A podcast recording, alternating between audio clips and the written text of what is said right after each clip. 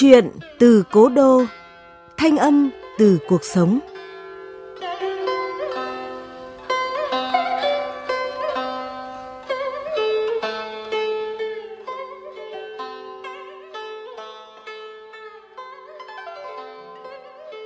Chào mừng quý vị và các bạn đến với Chuyện từ Cố Đô của báo Ninh Bình Điện tử, phát đều đặn vào 21 giờ tối thứ bảy hàng tuần tại địa chỉ website báo ninh bình.org.vn, các nền tảng số Spotify, Apple Podcast, Google Podcast. Và tôi là Võ Nam sẽ đồng hành cùng với quý vị và các bạn trong không gian văn học Chuyện từ Cố Đô. Chuyện từ Cố Đô sẽ mang đến những câu chuyện chọn lọc về nhiều nội dung khía cạnh khác nhau trong cuộc sống như tình yêu, gia đình, xã hội, con người – cùng thông điệp nhân văn về cuộc sống qua giọng đọc ấm áp và truyền cảm. Câu chuyện tuần này có nhan đề Hoa dại của tác giả Hoàng Phương Nhâm qua giọng đọc Nguyễn Anh Tuấn.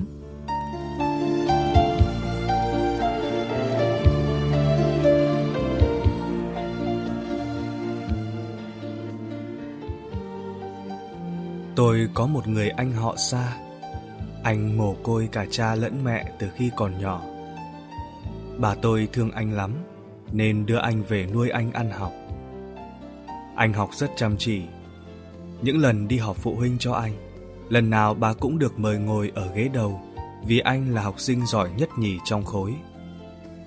Vậy mà về nhà anh còn giúp bà bao nhiêu là việc. Bà tôi làm nghề hàng ăn.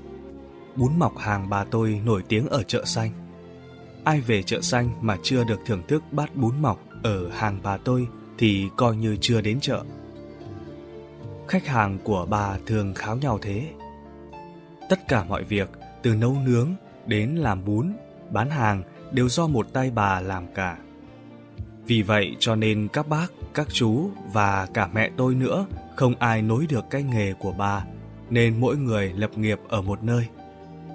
Thời chiến, các bác, các chú của tôi đều đi bộ đội. Bác cả hy sinh ở cổ thành Quảng Trị còn chú ba, chú tư thì sau giải phóng miền Nam ở lại lập nghiệp tại nơi đóng quân. Mẹ tôi lấy chồng ngay làng bên cạnh. Thế là bà lại ở nhà một mình với nghề bún mọc. Hàng ngày bán hàng tại túp lều nằm khiêm tốn nơi góc chợ. Anh họ tôi cứ lầm lũi bên bà như cái bóng. Anh ít nói, chỉ im lặng nghe. Thường khi bà nói chuyện, thích thú lắm anh cũng chỉ tùng tìm cười thành ra cứ như bà nói chuyện một mình. Cả những lúc hai bà cháu làm hàng cùng nhau cũng vậy. Bà vừa làm vừa kể về những nỗi nhớ của người già. Chỉ khi nào anh ngồi vào bàn học là bà im lặng suy tư như để tích lũy vốn chuyện rồi tí nữa lại kể. Từ khi đã biết suy nghĩ, không bao giờ anh đi ngủ sớm hơn bà và dậy muộn hơn bà.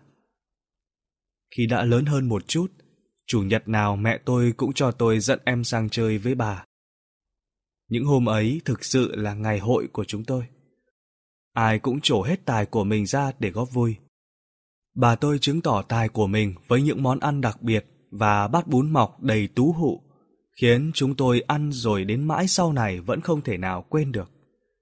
Anh họ tôi được dịp trổ tài khéo tay của mình. Anh làm nhiều thứ đồ chơi cho chúng tôi mà bọn con gái không thể nghĩ ra. Khi về nhà, trong túi chị em tôi bao giờ cũng có những thứ để chơi được hết tuần. Tôi thích nhất cỗ xe song mã chở nàng công chúa áo trắng về cung.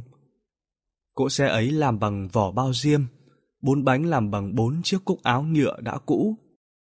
Hai con ngựa là hai chú bọ xít nhãn. Chúng rất khỏe, được đính chặt vào hai thanh đóm làm bánh trượt. Mỗi khi chúng xòe cánh là cỗ xe lại phí nước kiệu quanh mặt bàn. Trời được một ngày, chẳng may em tôi vô ý dẫm chết hai con ngựa. Tôi thường tiếc chúng đến phát khóc lên được và bỏ cả bữa ăn trưa. Em tôi chỉ tặc lưỡi suýt xoa. Cũng tiếc thật đấy, nhưng thôi, đến chủ nhật sang bà, em lại bắt anh họ làm đền cỗ xe khác. Thế rồi đến chủ nhật, em tôi quên biến đi, và nhảy tâng tâng lên đòi anh làm cho đồ chơi khác. Còn tôi, tôi thèm có được cỗ xe song mã. Thậm chí tôi đem cả cỗ xe sang chỉ mong anh kiếm hai con ngựa khác mà tôi ái ngại không dám nói. Tôi thấy anh lúc nào cũng bận. Hết những việc phụ giúp bà, anh lại đổ gạo đã ngâm vào cối để xay bột. Cái cối xay bột của bà bằng đá, anh cứ phải lệch cả người đi mới quay nổi. Những lúc anh ngồi sai bột, tôi thường ngồi chung tay say với anh. Em tôi chỉ ngồi nghênh nghênh cái mặt, nhướng cao đôi lông mày đòi anh làm cho hết thứ này đến thứ khác.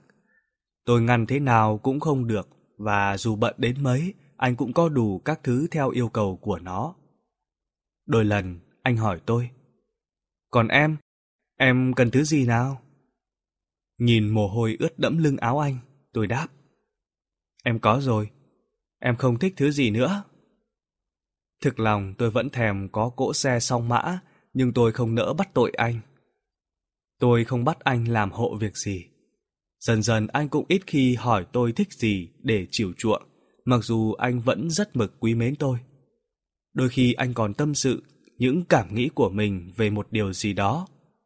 Còn em tôi, nó vẫn đỏng đảnh như trước. Chuyện chẳng có gì cũng hờn dỗi rồi lại cười ngay được. Nó vẫn bắt anh phải chiều theo ý muốn của nó. Tôi bảo anh, thôi, cứ kệ nó. Vì tôi biết nhiều thứ nó đòi anh làm cho, nhưng khi về đến nhà nó lại ném vào xó và quên ngay. Tôi nhặt lấy chúng, cẩn thận cất vào ngăn tủ của mình. Tôi thấy thương anh trước sự vô tâm của em gái. Chúng tôi mải chơi, mải học, mải lo nghĩ vẩn vơ, đến nỗi cả ba trở thành người lớn lúc nào không biết. Tôi 18, em tôi 16, còn anh 22. Em tôi học lớp 10, nó vẫn nhõng nhẽo với anh và anh hết sức chiều nó mặc dù anh đang bận ôn thi vào đại học. Tôi cũng ôn thi đại học. Biết anh học giỏi nhất nhì trong trường, nhưng tôi không muốn ỉ lại vào anh. Chỉ khi nào thật bí, tôi mới cần anh giúp. Thực ra, tôi học cũng không đến nỗi nào. Đa số những bài trong đề cương ôn thi đại học tôi đều làm được. Tôi mơ ước trở thành cô giáo. Anh muốn trở thành kỹ sư canh nông. Em tôi ngang ngạnh tuyên bố. Em sẽ vào bách khoa để trở thành kỹ sư chế tạo máy. Rồi em sẽ làm ra những cô máy thật gửi về cho chàng kỹ sư canh nông của em. Máy thật, chứ không phải các loại đồ chơi anh vẫn làm cho em đâu nhé. Tôi nhăn mặt trách nó. Quá thể. Anh chỉ cười thật hiền. Hai chúng tôi cùng vào trường đại học một lượt. Em gái tôi muốn thực hiện được ước mơ của mình thì còn phải chờ hai năm nữa. Hôm anh lên trường, bà tôi chuẩn bị cho anh khá đầy đủ các thứ đồ dùng. Tôi lên trường muộn hơn. Tôi kín đáo san sẻ cho anh một ít đồ dùng của mình. Trong đó có cả một quyển sổ và một chiếc khăn mùi xoa khá đẹp, do tôi làm rất công phu. Tất cả các thứ sách vở, đồ dùng của anh, bà tôi bỏ hết vào chiếc ba lô con cóc. Kỷ vật của bác tôi để lại. Có đôi chỗ đã bị rách, bà đã vá lại cẩn thận. Thành ra, anh lên trường đại học cứ y như chú, bác tôi ra trận thủa trước. Chờ mãi chẳng thấy em tôi đến. Hôm trước, nó đã hứa cũng đưa tiễn anh ra ga tàu cách nhà chừng dăm sáu cây số. Mãi đến lúc tàu kéo còi sắp chuyển bánh, nó mới hớt hơ hớt hải, lao đến như một cơn gió lốc. Từ trên tàu, anh nhòi hẳn người ra cửa sổ vẫy nó. Em tôi lao đến. Nó gọi anh. Nó với anh những lời tạm biệt đẫm nước mắt. Anh gật đầu hứa hẹn với nó. Tàu từ từ lan bánh, em tôi hái vội nhánh cúc giã thảo mọc bên đường dây, chạy theo, dắt vào ngực áo anh. Tàu chạy nhanh dần, em tôi bần thần nhìn theo và khóc. Anh vẫn nhoài ra cửa sổ con tàu, cầm nhánh cúc dại vẫy vẫy. Tôi đứng khóc lặng lẽ, nước mắt chảy dài trên má. Tôi nhớ anh và thèm được bộc lộ tình cảm mãnh liệt của mình như em gái mà không dám. Con tàu đã khuất hẳn, sân ga vắng bóng người, chị em tôi mới lững thững ra về. Ra khỏi cổng nhà ga, em tôi tươi tỉnh lại, nó liến thoáng. May quá, em cứ sợ không đến kịp. Tôi trách, em đi đâu vậy? Nó cười, à, em đến dự sinh nhật một cậu bạn học trên em một lớp. Tôi khẽ bĩu môi. Thế đấy. Nó níu tay tôi làm lành.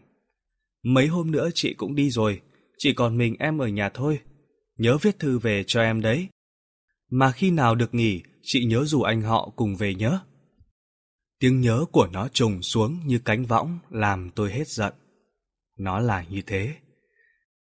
Trời chiều đã muộn, hai chị em tôi rủ nhau về theo lối tắt qua cánh bãi ven đê. Lối này từ khi làng tôi mở con đường mới ít có ai qua. Cây trình nữ bò lan ra cả lối đi. Bước chân của chúng tôi làm cho muôn ngàn mắt lá khẽ khàng nhắm lại. Mọc lẫn với cây trinh nữ là những khóm cúc dã thảo nở những bông nhỏ màu trắng. Tôi cúi xuống hái một nhánh và không ngờ loài hoa này lại ngây thơ, hồn nhiên và có sức quyến rũ đến như vậy.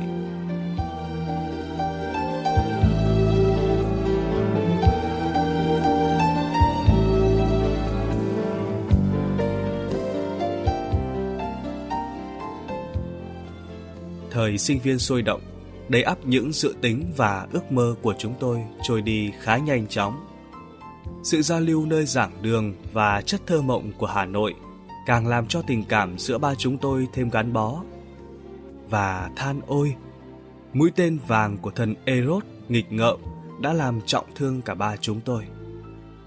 Sau hai năm, khi tiễn chúng tôi lên trường đại học, em tôi không thi vào Bách Khoa để trở thành cô kỹ sư chế tạo máy, mà được chọn thẳng vào trường đại học ngoại ngữ, khoa tiếng Anh. Hai năm đầu, chủ nhật nào anh họ cũng đến với tôi. Với số tiền ít ỏi của sinh viên chắc chiêu được, bao giờ tôi cũng để dành làm thêm món ăn tươi vào ngày ấy. Rồi anh đạp xe chở tôi đi xem, đi khiêu vũ ở câu lạc bộ sinh viên hay đạp xe lòng vòng khắp phố phường Hà Nội. Tôi thấy mình thật hạnh phúc. Ngồi sau xe đạp, tôi rất muốn vòng tay ôm eo và ngả đầu tựa vào lưng anh. Rất muốn mà không dám. Khi em tôi lên học, thời gian chúng tôi dành cho nó nhiều hơn. Em thích đến câu lạc bộ. Nó học nhảy rất nhanh và bao giờ cũng giành bằng được anh nhảy với nó. Nếu không có lòng vị tha của người chị thì tôi sẽ thấy mình quá vô duyên, thừa thãi. Một lần trường nó tổ chức dạ hội có cả khách nước ngoài tham dự. Mỗi sinh viên được mời thêm một người bạn. Tất nhiên là nó tìm anh. Biết như thế mà tôi ở nhà leo lên giường tầng trằn trọc suốt đêm không sao chợp mắt. Một nỗi buồn không thành tên thấm tận đến chân tơ kẽ tóc. Tình mơ hôm sau, nó đã đến cửa phòng tập thể nữ khi bọn tôi còn lười biếng chưa ai ra khỏi giường. Nó leo lên giường tôi, rúc vào màn và ôm tôi thật chặt. Chặt đến nỗi tôi phải đẩy nó ra. Nó nằm thẳng đuỗn như khúc gỗ. Hai tay khoanh trước ngực, mắt đăm đắm nhìn lên đỉnh màn. Tôi hỏi có chuyện gì xảy ra vậy? Nó như không nghe thấy. Mãi sau, nó thì thầm mới hỏi lại. Anh họ với mình, họ thế nào vậy? Họ khá xa. Hỏi làm gì? Nó im lặng. Tôi nghe rõ tiếng con tim nó đập uỳnh uịch.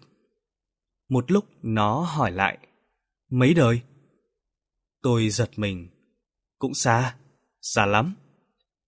Hình như bốn năm đời về đằng ngoại. Bà bảo thế. Nó im lặng nằm nghĩ ngợi, còn tôi thì chờ đợi. Chúng em yêu nhau. Hôm qua trên sàn nhảy anh ấy hôn em. Anh ấy nói yêu em. Tôi thẳng thốt. Ai cơ? Nó thở dài. Anh họ. Thế em thì sao? Em yêu anh ấy. Được không chị? Đến lượt tôi nằm vật ra. Chỉ còn thiếu nước tay chân co quắp, mắt trợn ngược nữa thôi. Em tôi nhổm dậy, nhìn thẳng vào mắt tôi. Chị cũng yêu anh ấy. Yêu lâu chưa? Tôi thở dài chua xót thú nhận. Nhưng anh ấy chưa nói yêu chị bao giờ. Ôm đầy vòng tay, ôi những bông dã thảo. Tôi nhớ hồi còn ở trên trường, có lần tôi bắt gặp anh lặng lẽ gục đầu trên trang sổ có nhánh dã thảo được ép khô cẩn thận. Thì ra anh đã yêu mà tôi cứ âm thầm hy vọng và chờ đợi. Có nhiều buổi chiều tôi cứ ngồi lì ở đầu con đường đó. Những khóm cúc dã thảo cho đến khi nhánh lá trình nữ ướt đẫm sương đêm đã khép lại trong giấc ngủ vô tư của loài cây hoang dã.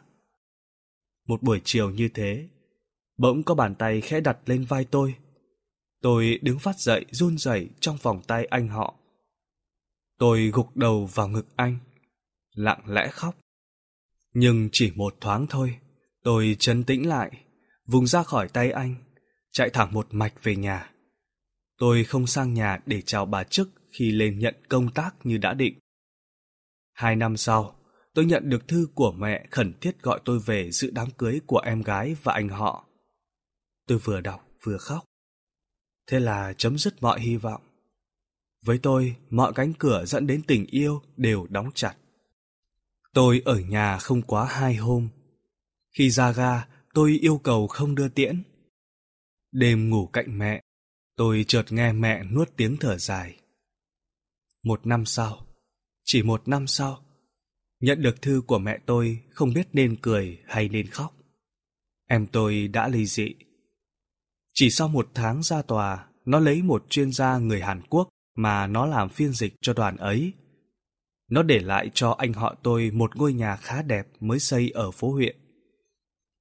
Sau hai năm hay hơn gì đó, bà tôi mất. Tôi về quê chịu tang bà. Gặp anh họ, anh già đi quá nhanh. Tôi tránh đối diện với anh. Chắc anh biết thế. Trong đám tang bà, tôi khóc như mưa như gió. Khóc cho cả phần em tôi, vì nó đang theo chồng công cán ở Đài Loan không về được. Tôi khóc thương bà, khóc thương anh và khóc cho thân phận mình. Tôi chưa bao giờ được khóc thỏa thê đến vậy. Đêm về, tôi thấy nhẹ bớt những nỗi niềm bao năm chứa chất. Cách đấy lâu, thật lâu tôi không về quê. Tết cũng không về. Cứ như vùng đất nơi tôi đang ở đã sinh ra tôi vậy. Thư mẹ gửi, tôi đọc nhưng trả lời thì không. Càng gần đây, tôi càng nhận được thư mẹ nhiều hơn.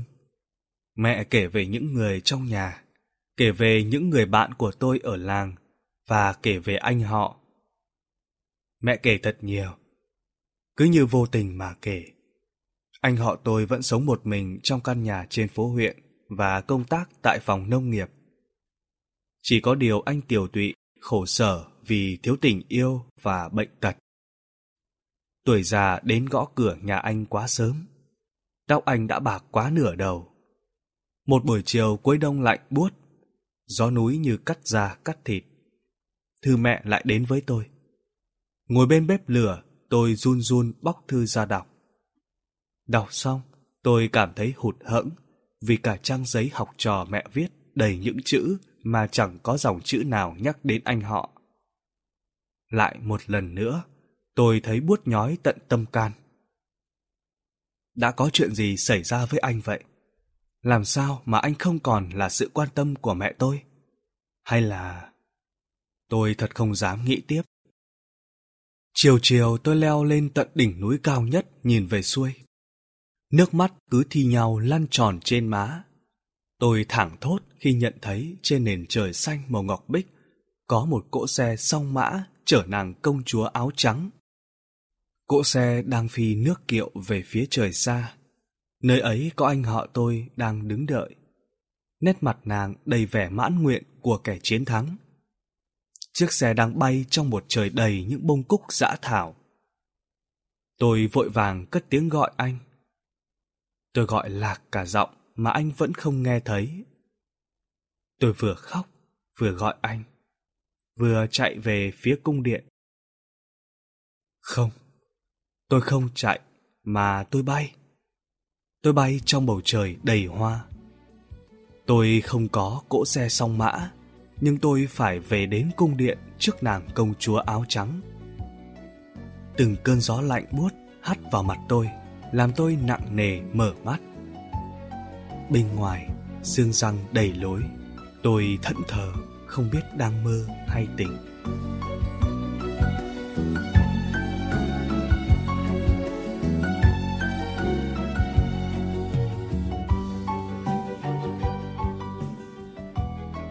Quý vị và các bạn vừa nghe chuyện ngắn Hoa dại của tác giả Hoàng Phương Nhâm. Tác phẩm kết thúc phần nào mang đến sự hụt hẫng cho người nghe về mối tình đơn phương của nhân vật xưng tôi. Vẫn là cách kể chuyện nhẩn nha, nâng niu từng chi tiết. Tác giả Hoàng Phương Nhâm đã gọi đúng tên trạng thái cảm xúc về mối tình đơn phương mà nhân vật tôi gặp phải. Có lẽ vì nhiều lý do mà cô ấy đã không quyết liệt đấu tranh để giành lại tình yêu về phía mình. Trong đó, có một lý do rất đáng để chúng ta trân trọng, đó là chị không muốn làm dạn nứt tình cảm chị em cùng một mái nhà. Đó là sự hy sinh thầm lặng mà người em gái cần thiết phải biết để thêm quý trọng tình cảm vợ chồng của cô. Tình yêu và sự hận thù là hai trạng thái cảm xúc chỉ cách nhau trong gang tấc và điều đó lại càng có lý ở thiên truyện này. Nhưng tác giả đã không để điều đó xảy ra bởi họ là hai chị em ruột. Người chị ấy đã nhận những điều thiệt thòi về mình, thầm lặng dõi theo hạnh phúc của cô em gái với người anh họ, mà người anh họ lại chính là vũ trụ của trái tim mình. Có lẽ sẽ rất ít người con gái thực hiện được điều ấy, bởi phải có tấm lòng vị tha đủ lớn, có sự bao dung đủ đầy thì mới có thể vượt qua nỗi buồn trong tình yêu. Những tưởng lý trí sẽ chiến thắng, nhưng ở cuối chuyện, tác giả đã không còn phải gồng mình với con chữ nữa, mà để cảm xúc dẫn dắt thông qua chi tiết. Tôi gọi lạc cả giọng mà anh vẫn không nghe thấy. Tôi vừa khóc, vừa gọi anh, vừa chạy về phía cung điện. Một cái kết mở cho cuộc tình đơn phương nhiều vị đắng. Tác giả Hoàng Phương Nhâm vẫn luôn là vậy. Từ nhiều câu chuyện mảnh đời khác nhau trong cuộc sống, bằng sự sắp xếp tài tình và chú ý, các chi tiết cùng tình huống chuyện cứ gọi nhau trên trang giấy. Để đến khi kết thúc tác phẩm rồi mà người đọc, người nghe vẫn muốn được sống thêm những đời sống khác từ cái kết mở đầy thi vị trong cuộc đời.